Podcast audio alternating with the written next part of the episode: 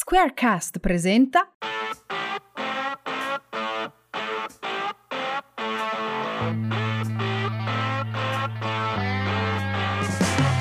Ciao ragazze, sono Alessia e sono una life coach e sono qua per spiegarvi tutto questo che cos'è. Il coaching piano piano mi ha insegnato ad accettarmi, mi ha insegnato che potevo sbagliare e sbagliare era anche positivo perché in realtà mi serviva per capire cosa non ripetere, questa è la chiave, per veramente liberarsi da tutte le etichette, da tutte le gabbie da tutte le paure che fondamentalmente ci mettiamo addosso. Via, vediamole tutte. Spero, spero di poterti aiutare a farlo. Io ne sono convinta. Se tu ci stai, facciamo questo viaggio insieme.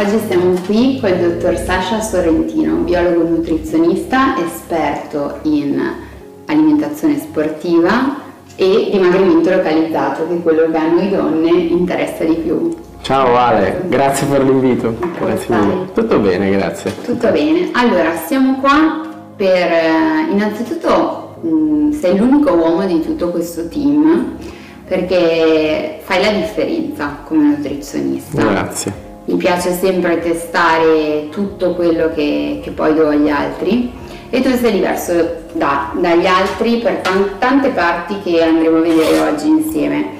La prima di tutte queste è che tu mh, mm, concedi il tanto temuto sgarro, tanto amato, tanto temuto, eccetera, eccetera, tu lo concedi, no? non dai i fogli che sono infinite liste di privazioni e di stress appiccicabili a tutti, ma segui la persona e concedi. Perché è tanto importante concedersi? Ma sai, ehm, è abbastanza semplice perché poi alla fine quando la gente si approccia a un concetto di dieta pensa che deve privarsi di qualcosa, no? E deve privarsi di qualcosa sempre, perché lo vedono più come un percorso breve, cioè nel senso perdo i famosi 4 kg in vista dell'estate e poi buonanotte, mentre invece concetto vero e proprio di dieta, come piace insegnarlo a me, è una vera e propria educazione alimentare, quindi imparo a combinare i cibi giusti in funzione di quello che è la mia struttura fisica, in funzione di quello che è il mio stile di vita, quindi se mi alleno, come dormo, quanto dormo, come vado in bagno, come non vado in bagno, quindi alla fine il pasto libero se vai a calcolare è praticamente un pasto su 14, quindi non può incidere in un modo, diciamo così, drammatico e anzi, dal punto di vista del dimagrimento, è anzi è molto importante perché invece ti gratifica e ti dà poi la motivazione comunque per, eh, per stare insieme comunque agli altri, perché alla fine poi la nostra vita è fatta anche tantissimo di, di, di convivialità. Esatto, ma soprattutto perché poi diciamocelo chiaramente, a chi non piace mangiarsi so, una pizza, bersi una bottiglia di vino in compagnia o comunque quello che uno preferisce. Quindi sicuramente è una motivazione, eh, diciamo così, eh, mentale, ma anche di equilibrio, anche perché comunque un pasto libero ci sta tranquillamente. Quindi questo fa la differenza, cioè non ti sto dando un foglio di carta che posso replicare a chiunque che tu tieni per un tot di tempo, ma ti insegno a mangiare, finalizzato sì al tuo peso, ma soprattutto anche alla tua salute, al tuo benessere a tutta una serie, una serie di cose. Sì, perché poi alla fine, sai, ehm, la dieta, come abbiamo detto prima, deve essere un vero e proprio stile di vita, quindi non possiamo considerarla solo come un eh, insieme, diciamo così, di alimenti sani messi in fila uno dietro l'altro, ma anche gli alimenti sani devono avere comunque una loro logica, piuttosto che comunque devono essere combinati in un modo particolare durante la giornata, perché insomma essere a dieta non significa mangiare petto di pollo a pranzo e pesce a cena, perché voglio dire, altrimenti per quello non c'è, non c'è bisogno neanche di andare da una figura, piuttosto essere a dieta significa capire come combinare i nutrienti durante la giornata, questo è molto importante. Quello che tu insegni a differenza di tante persone, poi parleremo della tanto amata dieta proteica, dei suoi contro, eh, è il piatto bilanciato. Che cosa si intende per piatto bilanciato fondamentalmente? Ma eh, allora, diciamo che eh, a me interessa molto come piatto bilanciato il concetto di colazione, proprio perché la colazione è eh, il primo passo della giornata Spesso noi arriviamo a fare la colazione da un digiuno di almeno 8-10 ore, quindi è molto importante affrontarsi diciamo così, la colazione preparati e avere un mix giusto, equilibrato tra zuccheri, proteine e grassi. Eh, purtroppo riguardo alla colazione eh, spesso tante persone la saltano perché sono di fretta, la sottovalutano, la sottovalutano ma non sanno neanche eh, cosa mangiare. Guarda, io eh, ti dico, mh, mm, lo abbiamo presentato poi come stereotipo nelle dirette, ma poi alla fine ehm, spesso questo stereotipo si ripresenta. La gente pensa che fare una colazione sana sia fette biscottate, marmellata e spremuta d'arancia. In realtà fette biscottate sono degli zuccheri, la marmellata sono degli zuccheri e eh, spremuta d'arancia sono altri zuccheri ancora. Quindi mh, da qui capisci che la gente non ha una concezione di un'educazione alimentare, ma magari associa degli alimenti che singolarmente possono anche essere sani, salutari, ma se non li combini in un modo logico possono addirittura essere un boomerang essere perché comunque se tu fai una certo. colazione così zuccherina rischi che poi dopo tre ore eh, ti venga ancora più fame di prima quindi inneschi tutto un meccanismo che sicuramente non è, eh, non è corretto quindi una buona colazione prevede una buona dose di zuccheri ok? Quindi possiamo scegliere per esempio in funzione di quella che poi sarà la nostra giornata, quindi magari o della frutta o del miele o del pane, quindi scegliamo. Una fonte proteica che può essere eh, del bianco d'uovo, quindi dell'albume, lo yogurt greco magro, ok? O magari se ci piace ogni tanto del salmone. Eh, Certo, secondo me se ci piace eh certo, E poi una fonte di, di, grassi che può essere il classico uh, burro d'arachidi, burro d'anacardi, piuttosto che comunque della frutta secca, piuttosto che invece dell'avocado, ma è chiaro che poi dobbiamo stare attenti un po' a quelli che sono i mix che facciamo, ma soprattutto a che cosa vogliamo ottenere, perché chiaramente non tutte le colazioni sono equivalenti fra di loro, certo. possono essere equivalenti per macro concetti, quindi magari per una dose di zuccheri, proteine e grassi, ma chiaramente non sono la stessa cosa. Quindi. Quello che mi piace di te infatti che non è una cosa appiccicata, lo ripeto per la terza volta, ma è fondamentale, ma è come un vestito cucito sul tuo paziente, si dice così nel tuo, nel tuo Sì, è un po' come se fossimo dei, dei sarti, no? mettila così, che dobbiamo costruire eh, un percorso nutrizionale che vada meglio ad incastrarsi su quelli che sono gli stili di vita. Per esempio, ehm, tu sai che io non demonizzo assolutamente il carboidrato, anzi eh, sono dell'idea che il carboidrato ci debba stare in una dieta, no? eh, ma addirittura quando metterlo, cioè nessuno ti dice che devi metterlo per forza al mattino, per forza al pomeriggio, per forza la sera, dipende da quella che è la tua struttura fisica, da come ti alleni, da che tipo di traguardo vuoi raggiungere, ma soprattutto eh, fondamentalmente che tipo di risultato appunto vuoi ottenere, perché è lì che poi si gioca la partita principale. Abbiamo parlato di carboidrato che è demonizzato ed è per la motivazione per cui è tanto amata la dieta proteica fondamentalmente, mm. no? Tante donne, ah io mangio solo proteine, solo proteine, faccio la dieta proteica.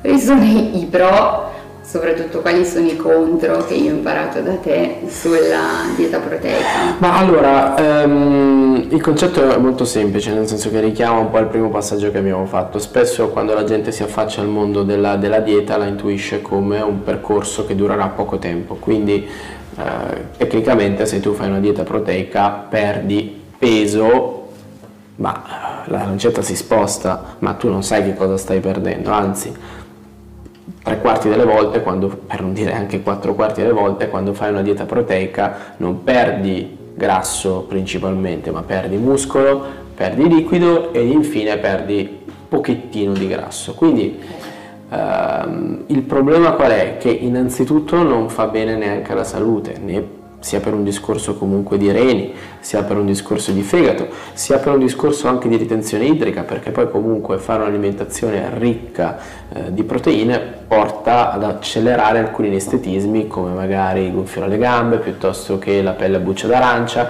innesca poi dei meccanismi che eh, possono accentuare anche il discorso della cellulite. Quindi diciamo che da un punto di vista salutare non fa bene, da un punto di vista dei risultati tanto te ne dà all'inizio quanto magari poi ti si ritorna indietro, ti dà il classico effetto yo-yo o a boomerang. Quindi io, come sono espresso più volte, sono assolutamente contrario a un discorso di dieta proteica proprio perché il mio messaggio non è quello di eh, far dimagrire le persone in 4, 4 kg in una settimana, ma è piuttosto farle dimagrire in maniera sana, esatto, e poi mantenerli. Esatto. Hai parlato di una cosa importantissima, no? Cambia la, la lancetta della bilancia, ma quel ma sono le famose misurazioni, altra cosa che ti differenzia da, da tanti che siamo, siamo, tutti fossilizzati sulla bilancia, sì. no? su quel numero, su quel numero che cala allora mi dà soddisfazione. Tu stai un po' cambiando quello che è stato fino adesso la nutrizione, perché non parli di peso e di numeri, ma parli anche di centimetri, centimetri localizzati, quindi perdita di peso localizzato, quindi si può. Sì, allora il concetto del dimagrimento, sai, spesso ehm, delle ragazze si rivolgono a te perché io ovviamente vabbè, ho un pubblico prettamente femminile, ma, e ti dicono sono alta 1,65, peso 55 kg e vorrei dimagrire. O comunque, aspetta, questo è quando va bene. Quando va male ti dicono sono alto 1,65, peso 55, ma vorrei perdere peso. E tu dici No, non devi perdere peso perché comunque se tu guardi gli indici corporei rapporto altezza-peso sei assolutamente nella norma. Però Facendo un'analisi poi corporea a queste ragazze attraverso uno strumento che io uso, che è la bioimpedenziometria, che ti rileva la quantità di liquidi e poi indirettamente, oh, scusami, come li distribuisci, perché anche quello è importante, e poi indirettamente anche la massa grassa, ti rendi conto che magari queste ragazze, pur avendo un rapporto altezza-peso corretto, hanno in realtà una percentuale di massa grassa superiore rispetto alla media. Ok?